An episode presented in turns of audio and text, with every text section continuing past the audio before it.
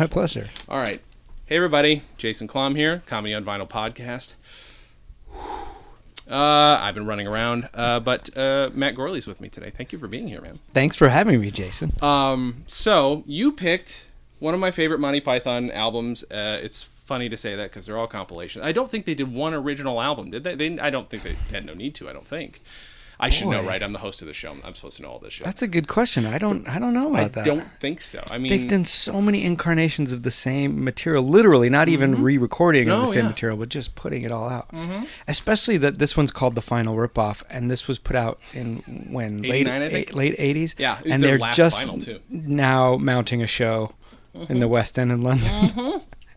I, they and I'm I don't from what I can see I get the impression again it's still the same it's just the old favorites Yeah, which is fine and it works for everybody but for me uh, well at least for me I, I was always hoping if they did a reunion to be like hey here's a bunch of new stuff but they don't Right. need to they don't need to I guess, yeah. Did you hear they're getting pretty skewered by the critics though, Really? for this show? Yeah. Oh, Uh, well, I know maybe there's, Terry like- Gilliam was right for tearing them apart. Yeah, half. I but he know, did that that, years ago. He's like, all I can see is just a bunch of sad old fuckers like in wheelchairs doing comedies. Like, I don't want that to happen. Like, so he said why that- did he do it? He just felt obligated. I wanted to say others are- money, but he doesn't need the money. Like I I, know, he doesn't. huh? I mean, it's not like he lost that much on Lost in La Mancha that I or, or on uh, the Man La Mancha. I I could be wrong. I, it always seems like Eric Idle is the one Oh yeah. following the, the former glory, and Uh-huh. John Cleese, I think, went through a horrible divorce where he lost a bunch of money. Oh yeah. Right. And uh, um, like Michael Palin seems to be doing well. He Yeah. has his TV shows. He was always my favorite. I love them all, but yeah, that's fascinating. Yeah. I I can't. Figure, we almost. I was supposed to be on my honeymoon right now. Oh, you're kidding? Well, It's- congratulations! well, I didn't even know you were newly married. Uh, yes, basically a year ago, five days ago. So a year and five days ago ish. Uh, no, year and eleven. I can't do the math. Anyway, but we were supposed to be in London right now, and we were going to have tickets and going to go see the show. Oh. didn't have. I'm just bummed because I'm you know that's the, you know it's the last time. Yeah. this is the last time. you know what? I bet you there'll be at least three more. Yeah, you maybe you're right. The way it's Maybe going. you're right. And the thing is, they make enough jokes out of when one of them dies that like if one of them croaks, it'll still be okay. If Much Eric Idle is the last one left alive, there will be Monty Python. Oh yeah, no, absolutely, yeah. absolutely. Um, so I mean, this is like, I don't think there's another. Not that I can think of another two, uh, two disc or two record album of theirs. I don't You know, I'm not sure. In fact, this was really the only Monty Python album I had, so. Mhm. it had so much stuff on it. I would look at other. Oh, you know what? I had their like complete works CD Oh, okay, yeah, thing, but that's a good one. this one was the one I just listened to back to front, back to front, over and over and over. But over. it's so long. That's the other thing, though. Is like it's long. It's there's just a lot of comedy. Yeah. Like it's risky making a two disc set of comedy ever, right. but it just keeps you going. Yeah. You know what? The other album I considered for this podcast was a two disc set as well. Uh huh. So don't judge me, but when I was just a young man and like freshman in high school, Mm-hmm.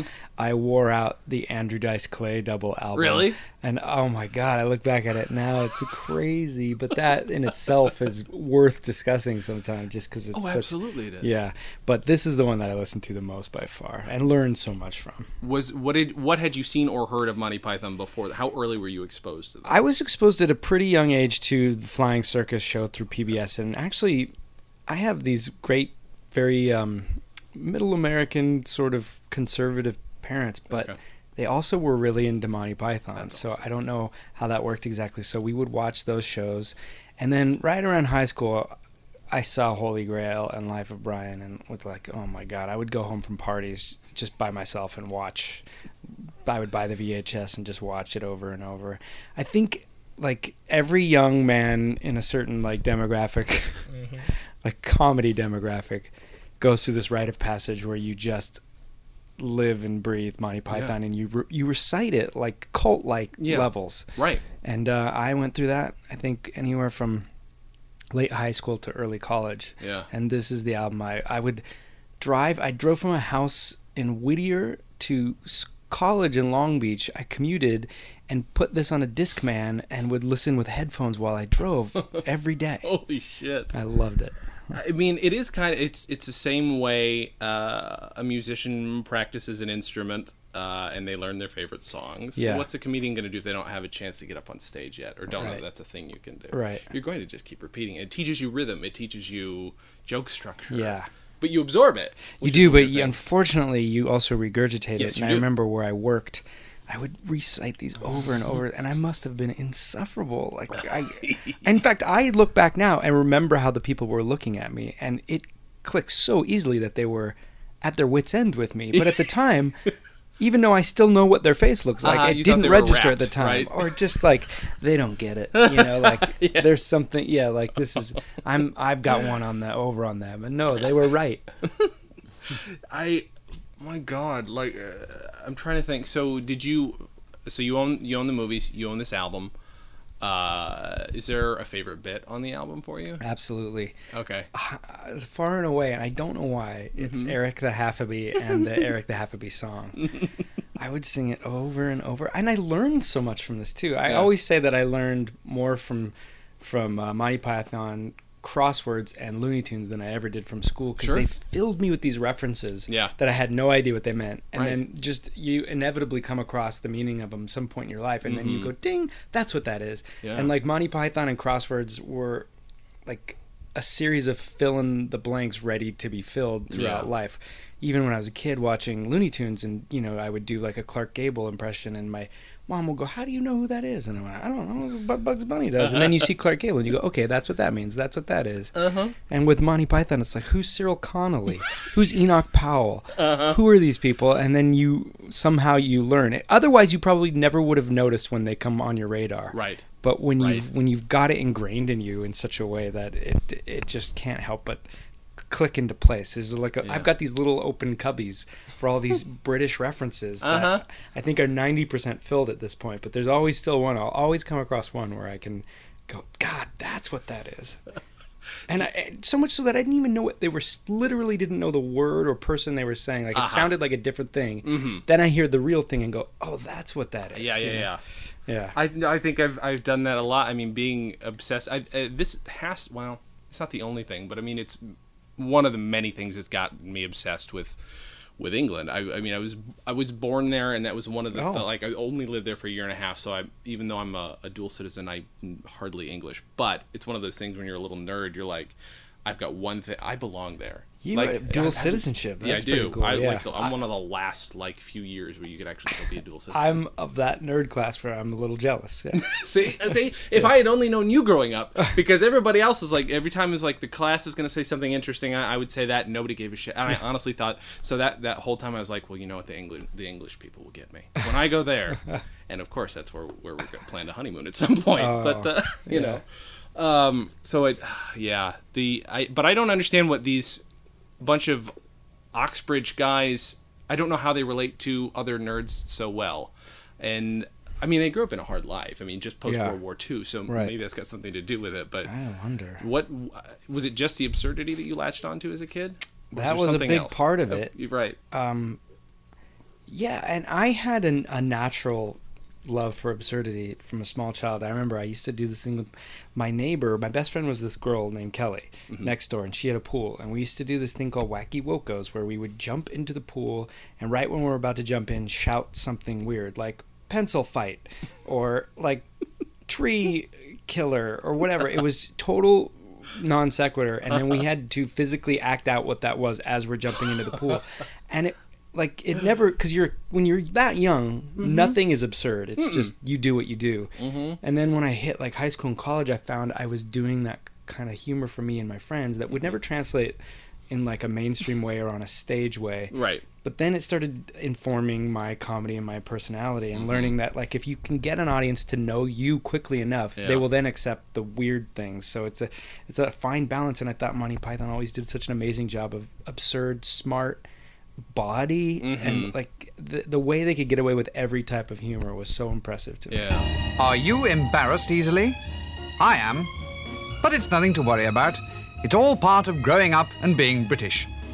This course is designed to eliminate embarrassment, to enable you to talk freely about rude objects, to look at awkward and embarrassing things, and to point at people's privates. The course has been designed by Dr. Karl Gruber of the Institute of Going a Bit Red in Helsinki. Here, he himself introduces the course. Hello, my name is Karl Gruber. Thank you for inviting me into your home. My method is the result of six years' work here at the Institute, in which subjects were exposed to simulated embarrassment predicaments over a prolonged fart. Period. Time! Sorry. Lesson one Words. Do any of these words embarrass you? Shoe. Megaphone. Grunties. Now let's go on to something ruder. Wankel rotary engine. Now, lesson two noises. Noises are a major embarrassment source. Even words like tits, winkle, and vibraphone cannot rival the embarrassment potential of sound. was it ever do you know uh, it, it had to have informed i mean you edit we should just point out obviously macro su- superego but you edit the show right Yes. so this had to have informed you so, in some way right because it's uh, you, you have one of the few like one of the few podcasts that's that produced Uh-huh. and there's not a lot of sketch comedy in history that is as well produced as this and maybe Cheech and Chong and maybe one or two others. Oh, thank you. You know what I mean? Like, can you is did it is there something about this like the environmental like the environment of it that I mean did did that inform how you now? Absolutely, and I didn't even realize it. I think because early on with Superego, we started doing it with the not only the um, assumption, but the total belief that nobody was listening, and we were right. Mm-hmm. And so we were free to be as weird as we wanted to. And then as our audience grew, we didn't have to change anything. They came to us for that reason, so it didn't feel like, oh, now we have an audience, so we've Mm-hmm. Right. got to. We should be more conscious of it. If anything, it strengthened it. And then so the production on the first go around of Superego, that season one, for lack of a better term, Mm-hmm. was pretty simple. And then it just got more and more fun to create the world. But then I did think back to this very album. There's such environment. Like I remember, this is the first time I was ever conscious of stereo in comedy. Mm. Yeah, yeah, yeah. And they use a lot of of stereo, of footsteps going off right and left, music from the right and the left. Yeah. And like it, cre- it really created theater of the mind for me Yeah. so much so that I remember even in the I think it's the cheese sketch. Yeah. There's a point when the cheese vendor's going like he's trying to look if he has some some sort of cheese and he goes hmm and he's trying he's just making that hum and I thought oh that's the sound of like a cheese dumbwaiter coming up right now. And it never occurred to me that was just a voice, and it, that theater of the mind was so strong that good. it had to inform Superego more than I even. Yeah. I mean, I'm consciously aware of it, but I bet it's mm-hmm. way more than that. Yeah. Definitely. Yeah, people always compare us to Firesign Theater, but none of us were really listeners of Firesign mm-hmm. Theater. And so I think that since I do the editing, like Yeah. this naturally came from this very album. Well, it's a great comparison, if only because Firesign Theater. I mean, they're. I have admittedly, I've admitted on this podcast several times, I was exposed to them way too late, but they were the American Monty Python. Yeah. Just because they were American, that made them not counterculture enough for even the nerd, for a lot of nerds. You know what I mean? But Interesting, so now you can cut, we can come back around and be like, you know, you guys are American, so that's immediately they're going to draw the, I think, the Firesign re- uh, Yeah. similarities first. Um, but yeah, no, I'm. Yeah, I have you listened to Firesign since? Uh huh. We Yeah. all have, and uh, I, I guess I see it uh, Mm-hmm. in some sense, but I still feel not that we're at Monty Python's level, but Mm-hmm. I feel like our emulation is is more pointed towards Monty Python Yeah. than Firesign. No, definitely. Uh, I'm sorry. I'm just. I, I'm now thinking of some of your sketches, and you know, you you try and you sort of compare. But the the other thing that is different is that you guys are. This is what upset me when I first listened to your podcast. I'm listening to it halfway through the first time I, I listened to an episode. I'm like, is this is this improvised? Is it? And then I immediately found out and said, "Fuck you" to the world. But like I, but Yeah, but how long are these sessions? How long do we cheat a lot. It's Yeah. not, it's not that we cheat on our improvisation. I mean, Mm-hmm. we truly do improvise it, but we go longer, obviously longer Sure. than the sketches end up being. So for a five minute sketch, we'll go 10 or 15 minutes. Mm-hmm. But a lot of that is, like I said, we were talking about, I think before this podcast turned on, like our environment of recording is a car may drive by or a helicopter or the Mm-hmm. floor creaks or our stupid cat meows. and so we go, oh, say that again. Or if somebody laughs, Yeah. I mean, there are laughs that are kept in for Superego, but they're usually because like two reasons. Either I couldn't cut around Yeah. it, like something was too important underneath, or the laugh was underneath something too important. Mm-hmm. Or sometimes I'll leave one in if it's the end of the Yes. sketch, like a nice button. Mm-hmm. But otherwise, if if people laugh, and I have this horrible thing where my laugh, I try to stifle it, and I go. and that gets in the way so much in the editing. So I'll be conscious of that. And Mark of Superego is really good at that too. Like we'll both be listening, going, "Oh, say that again. We need it cleaner." Mm-hmm. And it, we don't stop momentum. Some like without thinking, everybody just does it again, and then we keep moving on. So Yeah. we fell into a nice rhythm. But yeah, we we cheat. By the time it's all tightened and produced with sound effects and stuff, it makes the improv sound probably a lot sharper than it is. Well, sure. No, Yeah. of course. That's that's bound to happen. Did you, as a kid, did you make friends over comedy at all? Did you share Oh. stuff and, and like, oh, you're my friend now? yeah, actually, Because Monty uh, Python sort of does that. Yeah, I'm trying to think.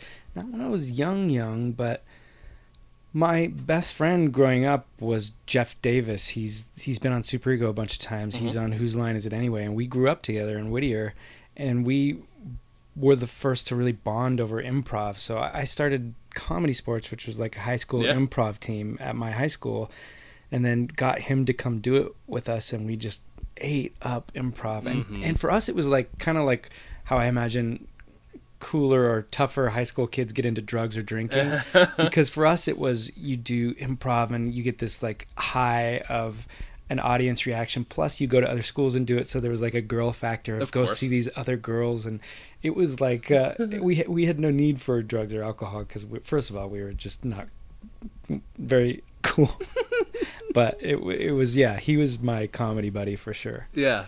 That's Yeah. awesome. Did you share? uh, Well, that's actually the, the interesting thing is like I I know I grew up like improvising because I didn't know how to write sketches, but I'm wondering what. When did you learn that improv was a thing? Growing up, I didn't know that improv was a Yeah. thing. If that makes sense. I didn't either. I remember watching Comic Relief one time, and George Wendt was in the scene. I think it was like a Second City improv scene, Mm-hmm. and I could not wrap my head around. it. I'm like, why is this not funny? I don't understand what this is. What is Yeah. going on? Yeah. And it wasn't until later I looked back and oh, that's that was an improv scene, Mhm. and it just didn't hit. You Yeah. know? Um, I think I was in eighth grade, and the high school theater group came to my junior high to recruit. Like, if you want to do theater when you come to high school, here's Mhm. what you'll do. And they did like a monologue, a song, and then a group did an improv scene. Okay. went, oh my god, that's everything. Because I was putting on stunt shows in my backyard when I was a kid, and always trying to blow things up and and just play. And the biggest thing I used to do with my friend Kelly again is we would get a tape recorder, an audio tape recorder, Mhm. and um, just record like newscasts and commercials Yes, of course. and that's what superego really came from was because jeremy and i were doing these like uh, video shorts for channel 101 and they were really fun but they were super time consuming and expensive Mhm. and the visual side of it made it the production way too lavish Yeah. so we i, I once podcast came along I, I said we should do this thing because we don't like the budget can be nothing Right. and we, and, and we can like go sky's the limit with what we want to do conceptually Yeah. and so uh, that boy, I've, I've spoken in such uh, a maze that I don't remember what their initial question was. Uh, and I am that kind of guy that I don't remember what my question was either. I don't remember. But I did have a follow up. yes, good. And the follow up is first of all, I'm kind of I always get upset with myself for a not knowing like that incredibly famous producer Lou Adler did Cheech and Chong. I don't know who produced I didn't know that. Monty. Yeah, I don't know who produced this album or any of their stuff, and I'm just wondering. I want to think, for purity's sake, that they didn't gather catalog sound effects, but they probably did. I'm wondering what you guys do. Do you make your own stuff? Do you foley stuff? Hmm. a little of both. Yeah. yeah. We, it depends on what it is. I've found this website that I go to that has so many sound effects, Mhm. and if I can't find it from there, I'll foley it. Sometimes it's like so specific that you have to. Yeah. Um, but it's amazing too how creative you can get where one thing can stand in for another Mhm. and how sometimes when i go to this site to get the literally the sound effect i need it doesn't sound right Yeah. Yeah. um, i'm trying to think of the weirdest thing i've had to do i remember there's a sketch where jeremy plays ian mckellen giving a guy a bath and this was before i had found that website so we were pretty Uh-huh. much foleying everything by hand so I set up a mic in my bathroom and I took a bath and I just moved around, got in and out, you know, just naked uh, Foley art. oh my god. What else? There was some other weird thing. I think, oh, this is weird, but we do live Superego sometimes. And I have this character I've never been able to do, but he's like a stand up comedy character whose catchphrase is, send it in to Reader's Digest.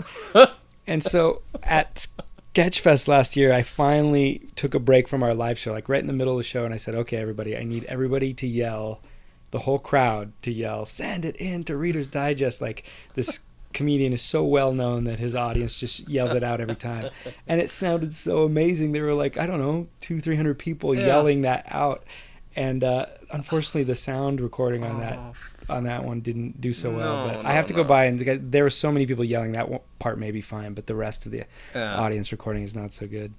Um, but that getting back to that album, Mhm. the the production on it is really good, and the music Yes. is amazing. And Yeah. I, I'm wondering too, because I know Eric Idle is a really talented Sure, musician, sure. but they must have maybe had like proper session musicians come in and play some of that assume stuff. so. I mean, they've done some pretty lavish bits on like Monty Python sings, like we were Yeah. discussing earlier. Like, there's some giant orchestral things that weren't just for the movies. Right. That I mean, that Oliver Cromwell seems like it's had a lot of, but which, by the way, it helped me pass a test. That song. Oliver Oh, really? Cromwell. yes. A lot of people in this country poo poo Australian table wines.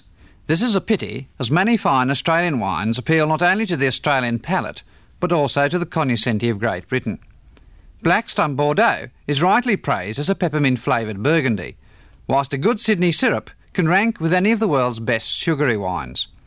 Chateau Bleu, too, has won many prizes, not least for its taste and its lingering afterburn. Old Smoky 1968 has been compared favourably to a Welsh claret, whilst the Australian Wino Society thoroughly recommend a 1970 Cote du Rod laver, which, believe me, has a kick on it like a mule. Eight bottles of this and you're really finished. At the opening of the Sydney Bridge Club, they were fishing them out of the main sewers every half an hour. Of the sparkling wines, the most famous is Perth Pink. This is a bottle with a message in, and the message is Beware.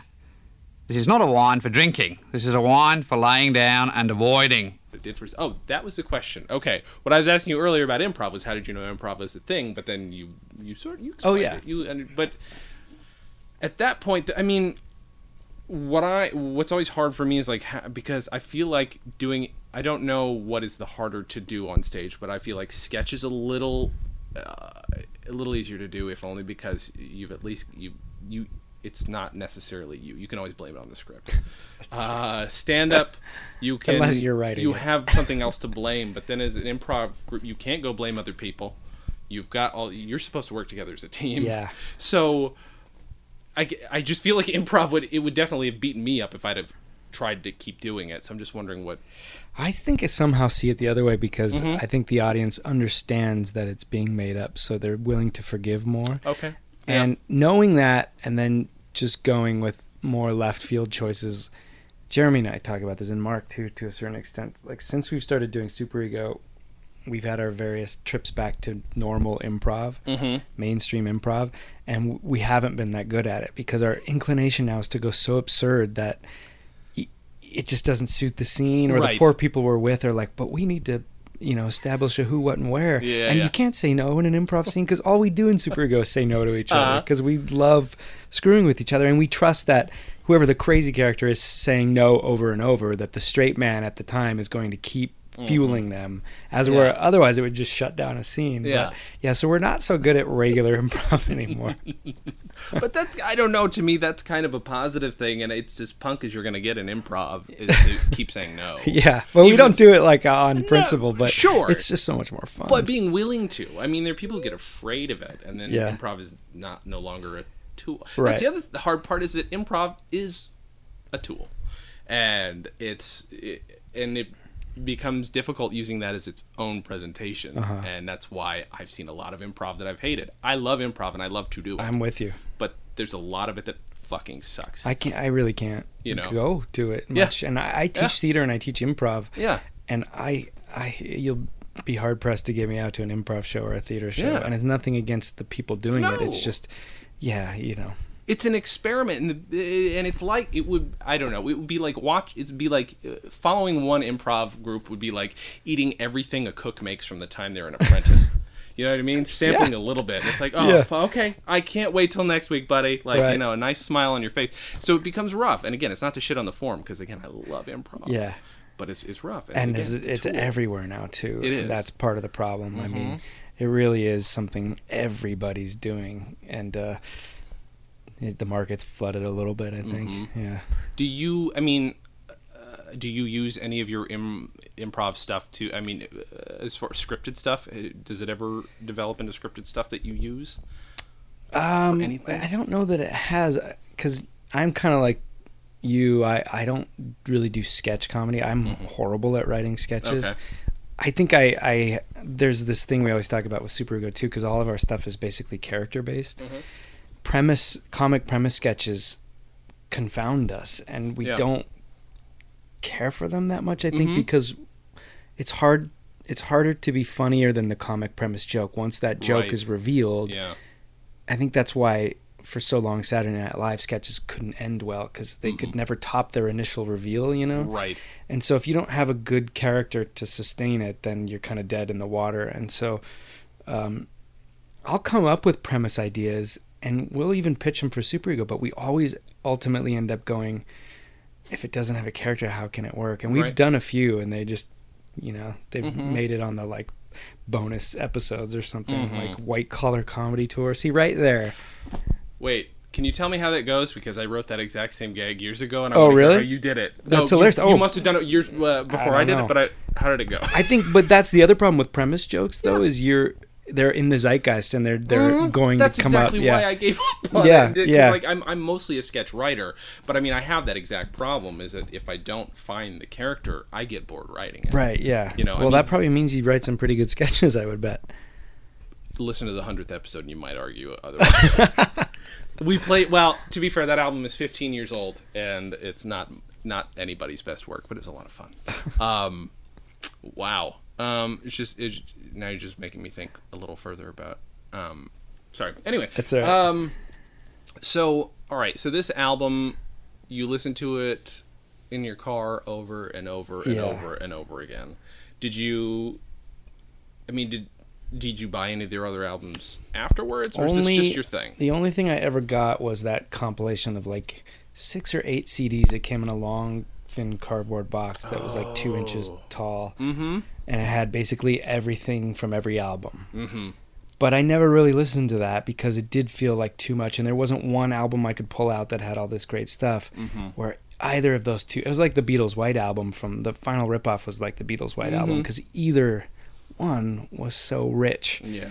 And uh, honestly, though, I would just always start with Eric the Half-a-Bee. I loved that song. It's song. so good, and Yeah. the sketch leading up to it is fantastic. It's yeah, it's the best. So I was listening to this album today, and I'm trying to think of what else stuck out to me. It's weird because it has scenes from the movies on there and Mhm. stuff, just taken straight from the movies. I mean, they really are just gutting you for cash. yeah, no, of course, of course. But they've never been shy about admitting that. no, Um, I like.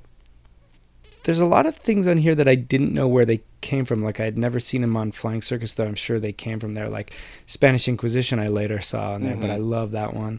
The cheese shop one. There's one in the bookstore where they start spoonerizing all the titles of the books. That I mean, that's where I learned what spoonerisms were, Uh-huh. and then I became addicted to doing that with just everything I saw on the street, Mhm. spoonerizing everything.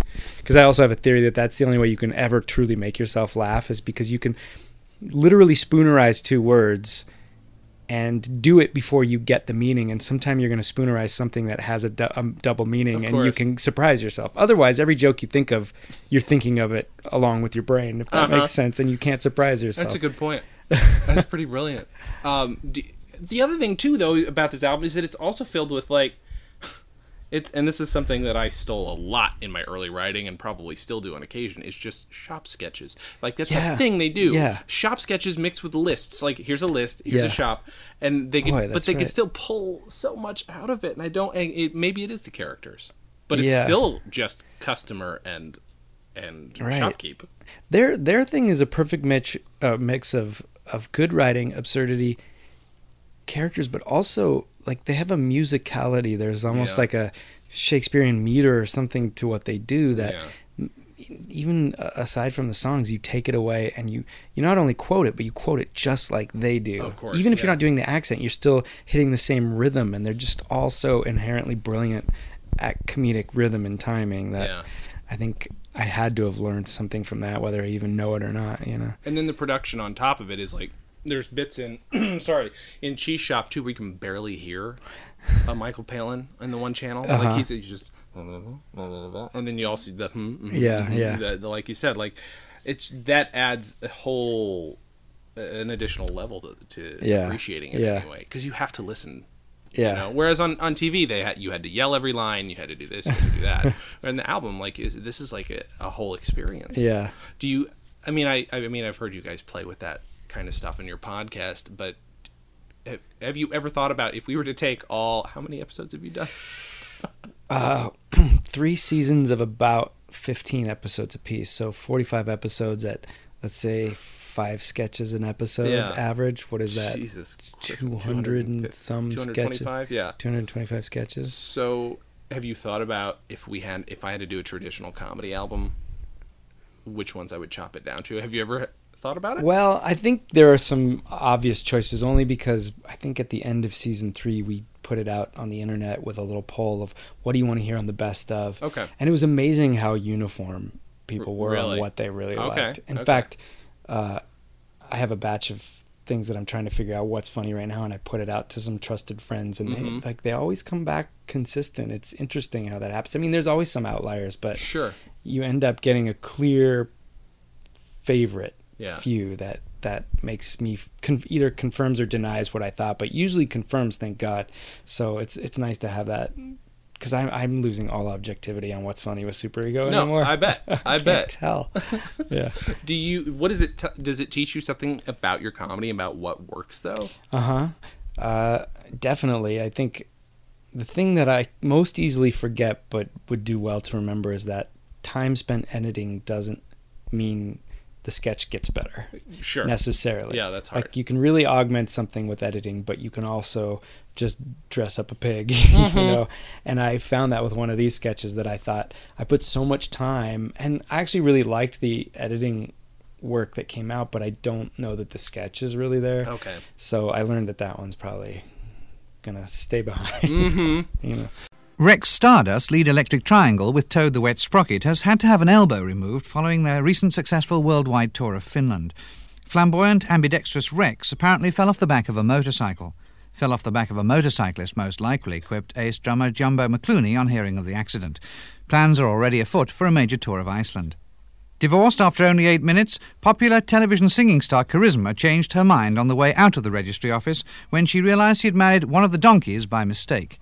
The evening before, in LA's glittering night spot, the Abattoir, she had proposed to drummer Reg Abbott of Blind Drunk, after a whirlwind romance and a knee trembler. But when the hangover lifted, it was Keith Sly of the Donkeys who was on her arm in the registry office. Keith, who was too ill to notice, remained unsteady during the short ceremony, and when asked to exchange vows, began to recite names and addresses of people who also used the stuff. Charisma spotted the error as Keith was being carried into the wedding ambulance and became emotionally upset. However, the mistake was soon cleared up and she stayed long enough to consummate their divorce. Is it? Do you think it's? Uh, w- one thing about Monty Python that's all uh, you know they're legendary for their fights, but still sticking together. As I feel like as an improv group, that's got to be le- less. I mean, there's not as much pressure. Of course, you guys are not. You know, you guys don't have a show on the BBC Yeah, each week. right. But even without that pressure, I I feel like it's it's because you have to cooperate to do improv. I mean, it's it's got to be a different because you're not fighting to get an idea in. You're just you have to talk over the next person if you really wanted to do that, and that would Right. kill the sketch.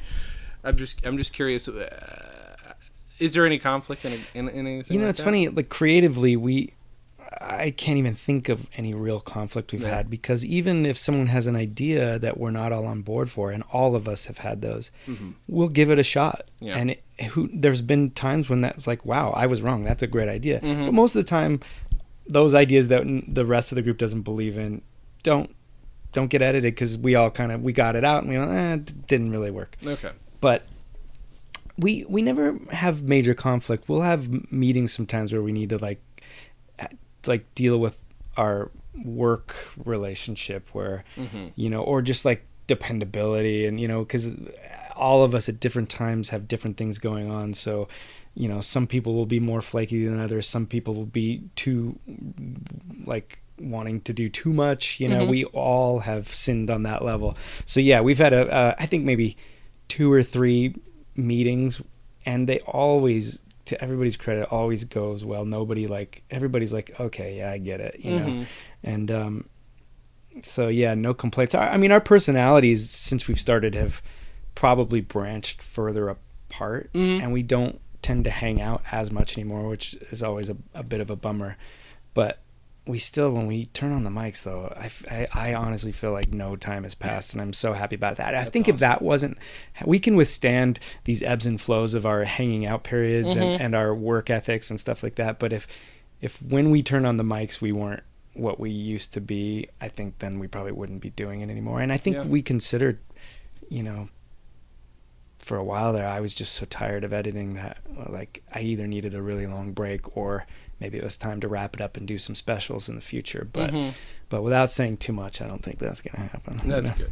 That is good. Um, did you ever listen to much stand up?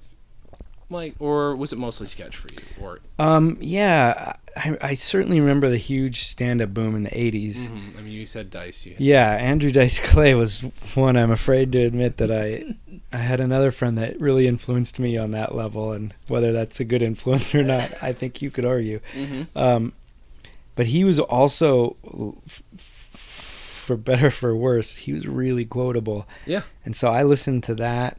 Um, boy, I don't know that I ever did because it's weird. I only had cable at my dad's growing up, so most of the time I didn't really have cable, so there wasn't a huge stand-up outlet for a Mhm. young guy. Yeah. Um, yeah, I think that's it. Now, Carson was another story. I was Uh-huh. pretty much obsessed with Johnny Carson. Really? Yeah. Just I just loved his personality, but I it I didn't hit me until a few years ago. I think he's probably my biggest influence for something like Superego because he would do these in his heyday. He would do these sketches where he would play someone and Ed would straight man him, but they Mhm. could break and improvise Yeah.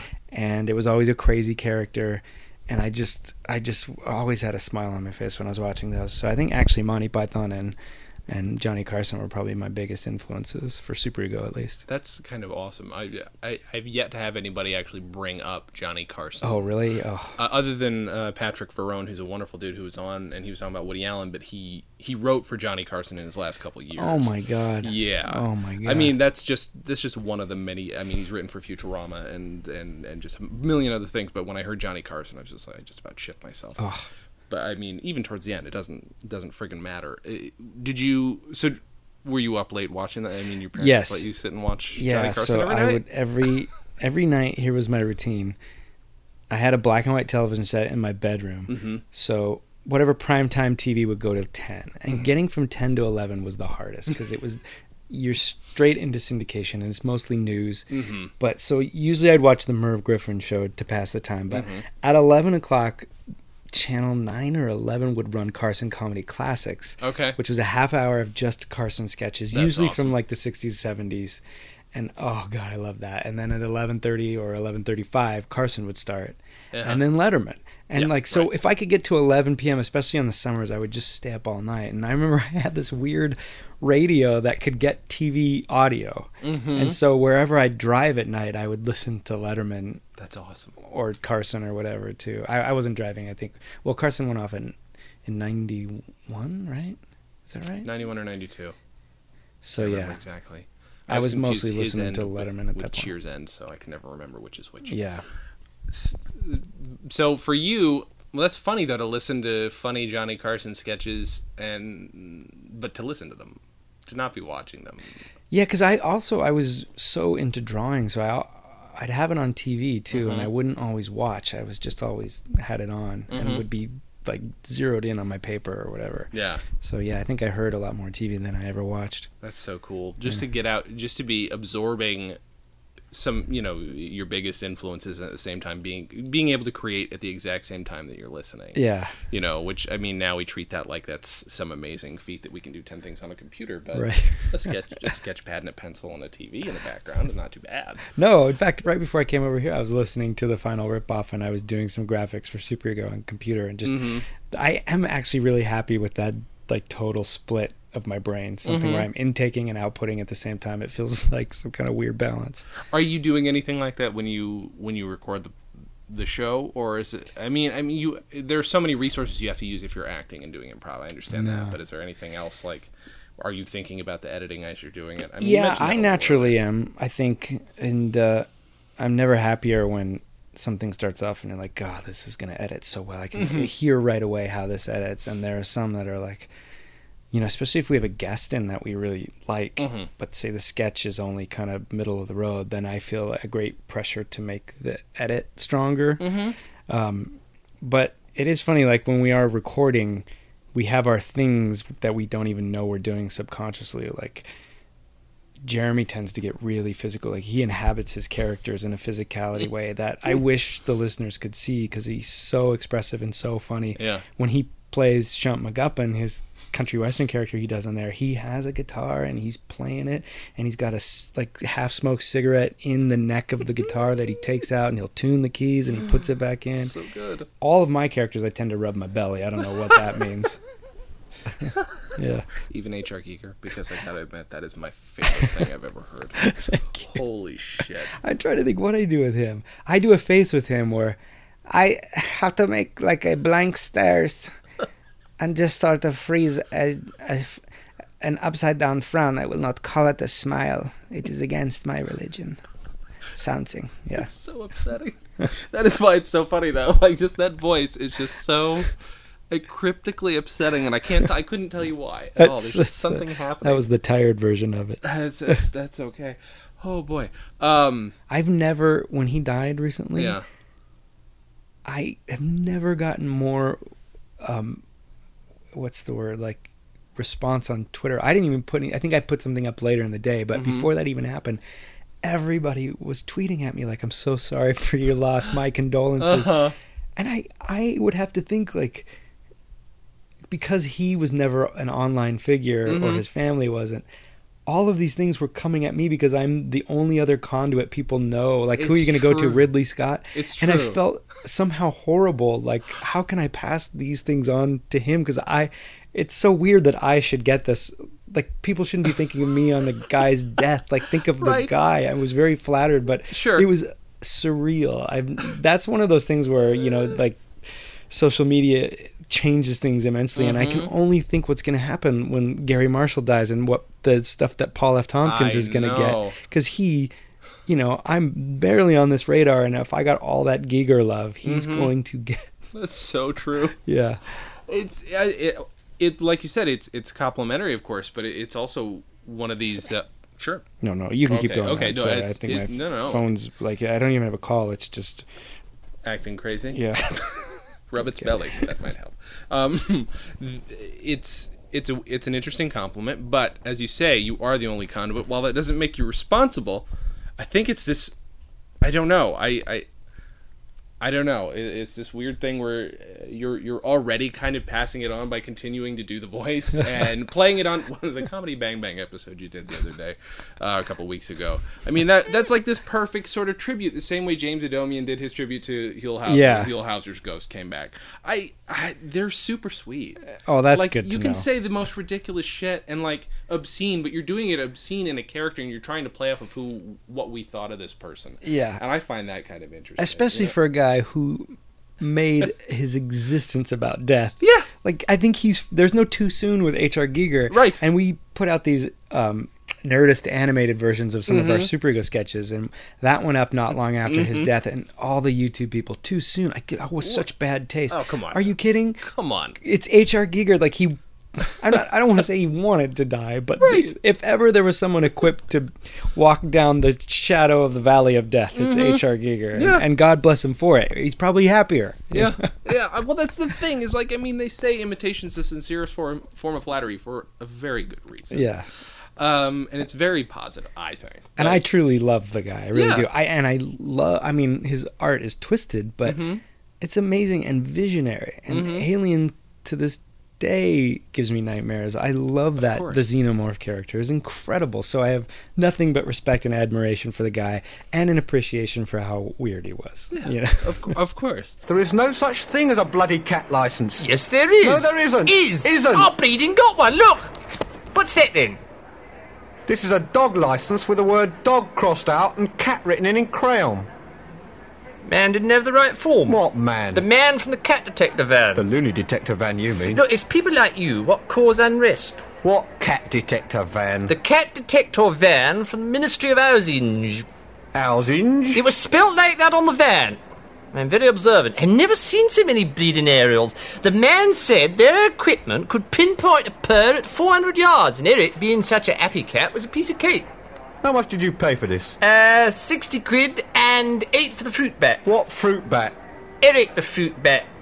Oh, your pet's called Eric. There's nothing so odd about that. Kemal Ataturk had an entire menagerie called Abdul. No, he didn't. Did. Didn't. Did, did, did, did, didn't, did. All right. Spoke like a gentleman, sir. Now, are you going to give me a fish license?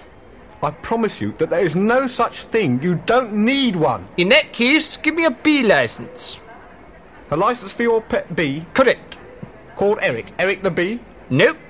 No? No, Eric the offbeat. He had an accident. You're off your chump. Look, if you intend by that utilization of an obscure colloquialism to imply that my sanity is not up to scratch, or indeed to deny the semi existence of my little chum, Eric the offbeat, I shall have to ask you to listen to this. Take it away, Eric the orchestra leader. And uh, it's actually one of those things where if somebody didn't know who H.R. Giger was, uh, and also didn't know to pronounce his name Geiger because I didn't. Um, I didn't either until this. Yeah, I thought it was that, really? Geiger, and I thought it had an e in it, but it yeah. Oh, you're right. Yeah. Yeah. yeah, But it's it's one of those. It's not dissimilar to what happens on the Monty Python, Python album or in any other stuff. When, like you say, you don't know what it is. You probably laugh at it if somebody else is laughing at it, or if it's said in the right way. But it's one of those things that will stick with you, and eventually, Yeah. somebody might look up H.R. Giger, and, and you know if they don't know who he is, Yeah. Or don't ne- necessarily care at first. Uh, Well, you do well to do it because I tell you what, whatever the impression is I do, it's not as weird or as fascinating or as entertaining as the real man. Mm-hmm. Just YouTube him and. Especially when he's, I, I realized I was watching Jodorowsky's Dune, that documentary, yes, two days ago, and they interview him, and he's much older, so he has a way different voice than what I do. Mine is like the younger Giger, uh, but I got to work on that older one. But if you look at some of those older interviews with him, crazy. And, do you want me to tell you an interesting story? yes. uh, the guy that produced the um, Nerdist animations for us, who's this wonderful, talented guy named Mark Miller, works in the horror community, and he had a director friend. I can't remember what he directed, but he's a well-known enough horror movie, and he said that he stayed at Giger's house, and Giger was showing him some paintings he had up in his whatever his he lives in Switzerland. It must be a chalet, mm-hmm. whatever the um, like underworld version of a chalet is. uh, where it's just black snow on the roof. Right. Uh, and this guy was walking along, looking at his paintings on the wall, and he goes, "Oh, Giger, well, this one's got some holes in it." He goes, "That is where my girlfriend killed herself." And he left it up, and I think she shot herself, and the, the, like the oh bullet holes are still in the painting. That's, I mean, that's a, I guess that's a second degree story at this point, but I have no reason to doubt it. I mean, Oh, it my. certainly fits with it. Holy shit! I hope it's. I don't hope it's true, but Oh, it does lend credence to the It- legend. It really does. yeah. Oh my goodness gracious. That's again uh, on many levels. That's one of the reasons why the voice is so upsetting because you, you sort of, especially when you find out that kind of stuff is real. Yeah. Um. Oh my goodness. Um. Do you actually? Let me ask you. Who the fuck is Cyril Connolly? Because I never looked him He's up a. English writer and intellectual and, and, and like critic. Okay. And that's all I can tell you. Other than I know when I when his name popped up, I was like, oh, that's what he is. Okay.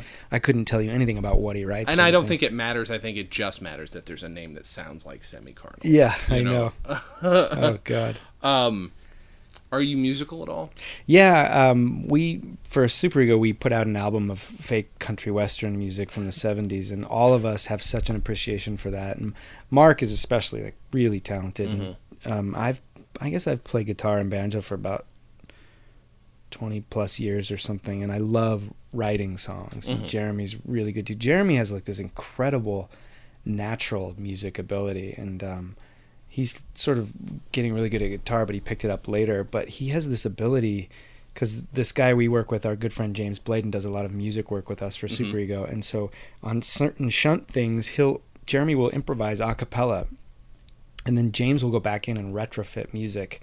And sometimes we will like I'll go over there and we'll choose the arrangements together. But he's this guy that goes in and figures this stuff out. And so we've done it in occasion with Shunt and Paul F. Tompkins as Andrew Lloyd Webber, Shunt and James Urbaniak as uh, um, David Bowie, Shunt and Sam Elliott, uh, Shunt and uh, there's a there's a one in the can right now that I can't even talk about that I'm so excited All about.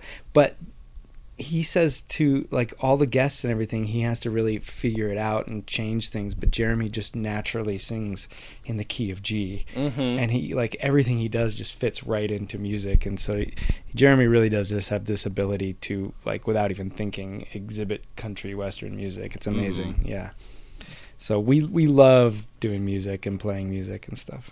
Well, it's not atypical to talk about the link between you know rhythm, etc., in music and in comedy. I mean, do you has has knowing one made the other easier? Boy, music came along later for me, so it was a really tough path for me. I could always, you know, kind of goof around on stage and and um, do improv, and Mhm. I always had a knack for drawing, but music was a real long haul for me. Really? yeah, of all things too, it was the rhythm, and I don't know why.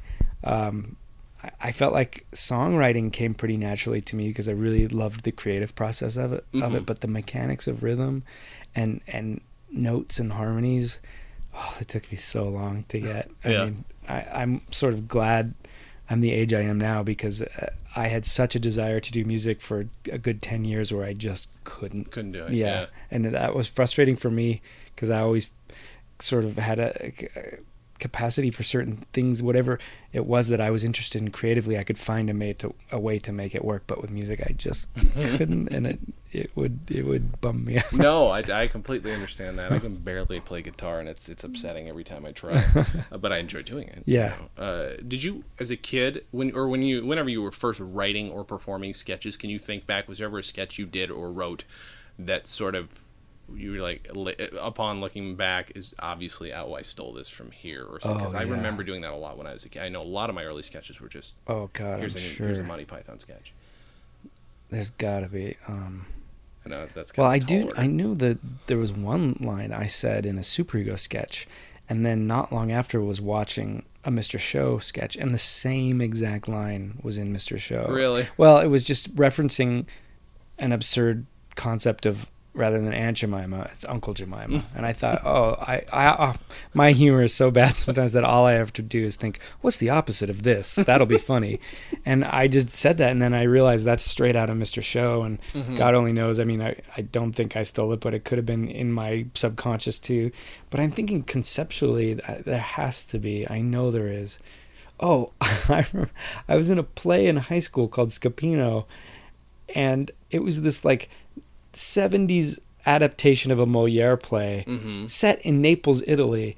And at the time, Dana Carvey was big on Saturday Night Live, and my theater teacher in high school was this wonderful but very lazy man. And he goes, uh, "Just Matt, uh, just uh, he'd always say "sh" for no reason too, because he's so used to the class being rowdy. So Matt, uh, uh, uh, during this monologue, uh, just do some of that George uh, Bush you know George Bush Senior, like Dana Carvey stuff in there. Oh my god! And so in the middle of this play, I'd be up on a balcony doing this monologue, and then go break into that or like uh, we're gonna pump you up. And the audience ate it up, and it taught me all the wrong, Of course. all the wrong ideas. It took me a while to to realize how bad that was. Did you?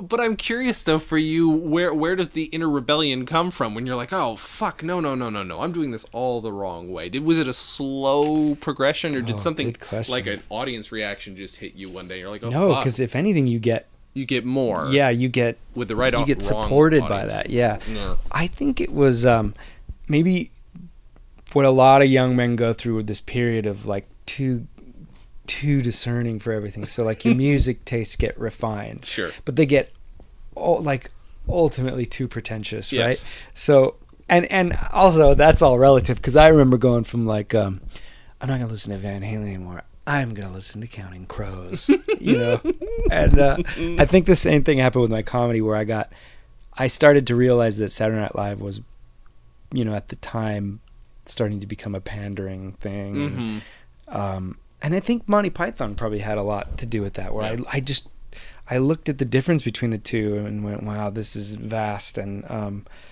and I think I took it upon myself to just because it was also at the same time when I was asking a lot of questions because I had just gone to college and I was raised in a really suburban middle class great lifestyle but like I don't think I'd ever had a bagel growing up. You Yeah, know what I mean? yeah. And so I, I was suddenly realizing like, oh, politically there's other things out there Yeah. and culturally and I think I need to start asking some questions and so that informed comedy comedy informed that Mm-hmm. and it was like a wonderful feedback loop that just opened my eyes to things and yeah It's interesting though how you need that energy and that intensity of you know teenager early 20 something to maybe middle 20 something to maybe a little later than that to sort of eventually you get to calm down a little bit Yeah. but some of those spikes are still in there Yeah. and you hope that they're again informing what you keep doing you know the the comedy muscle yeah yeah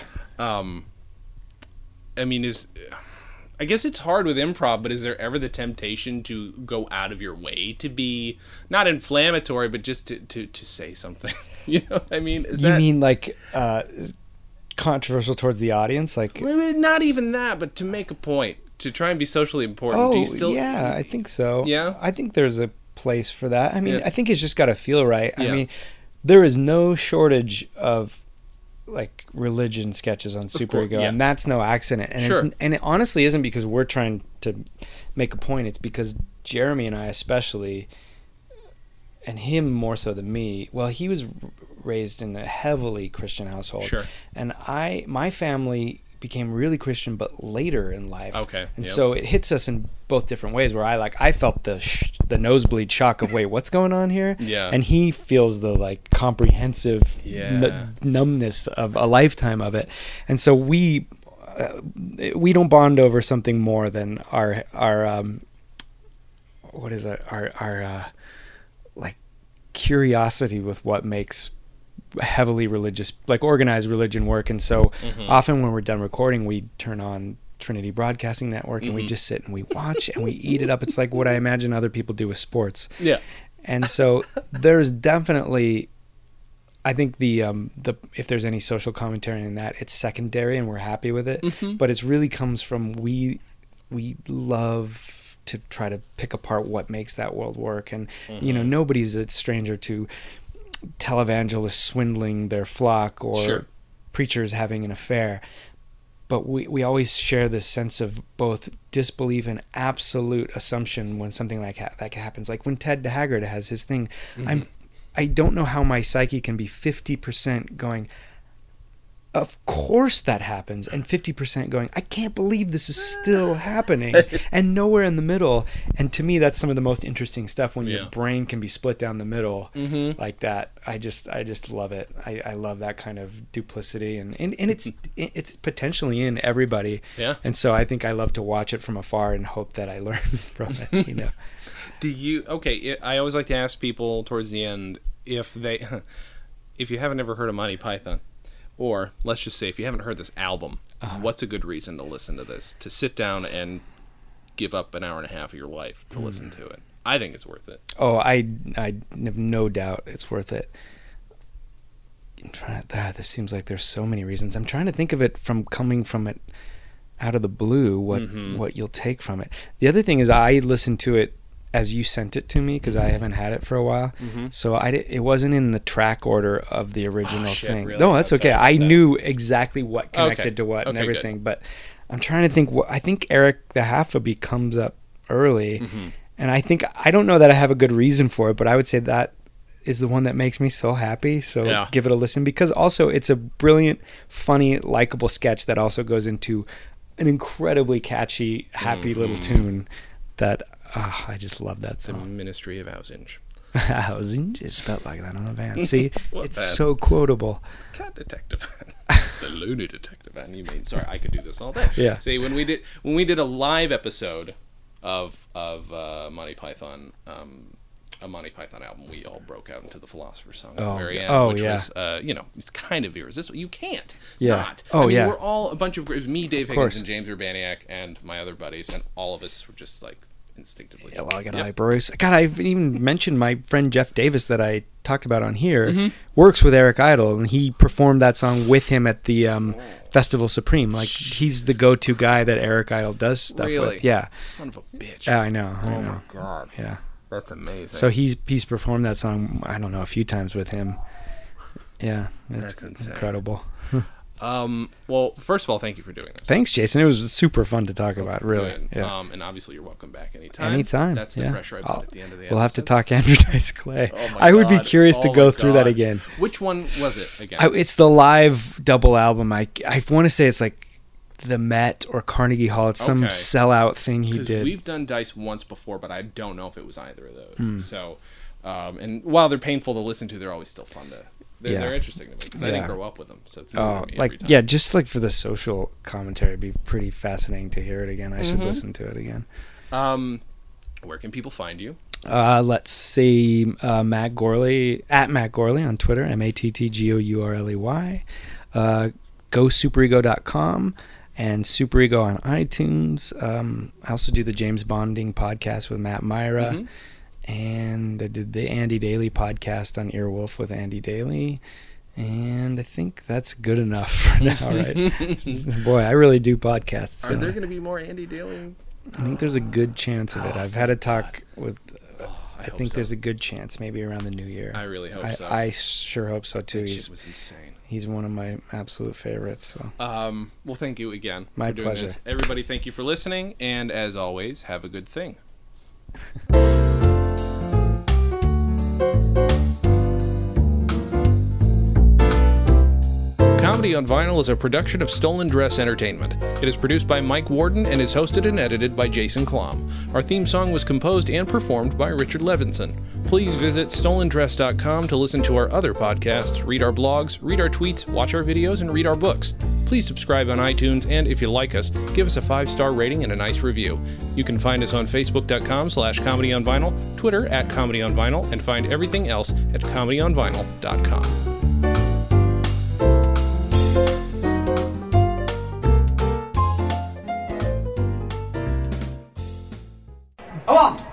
one, two, three, four.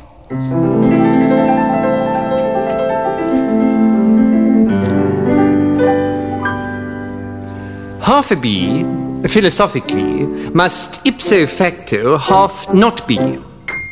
But half the bee has got to be vis a vis its entity. Do you see? But can a bee be said to be or not to be an entire bee when half the bee is not a bee due to some ancient injury? Singing. A la dee dee, a one, two, three. Eric the half a bee. A B C D E F G. Eric the half a bee. Is this a wretched demi-bee, half asleep upon my knee? Some freak from a menagerie? No, it's Eric the half-a-bee. A fiddly-dum, a fiddly-dee, Eric the half-a-bee. Ho, ho, ho, tee-hee-hee, Eric the half-a-bee.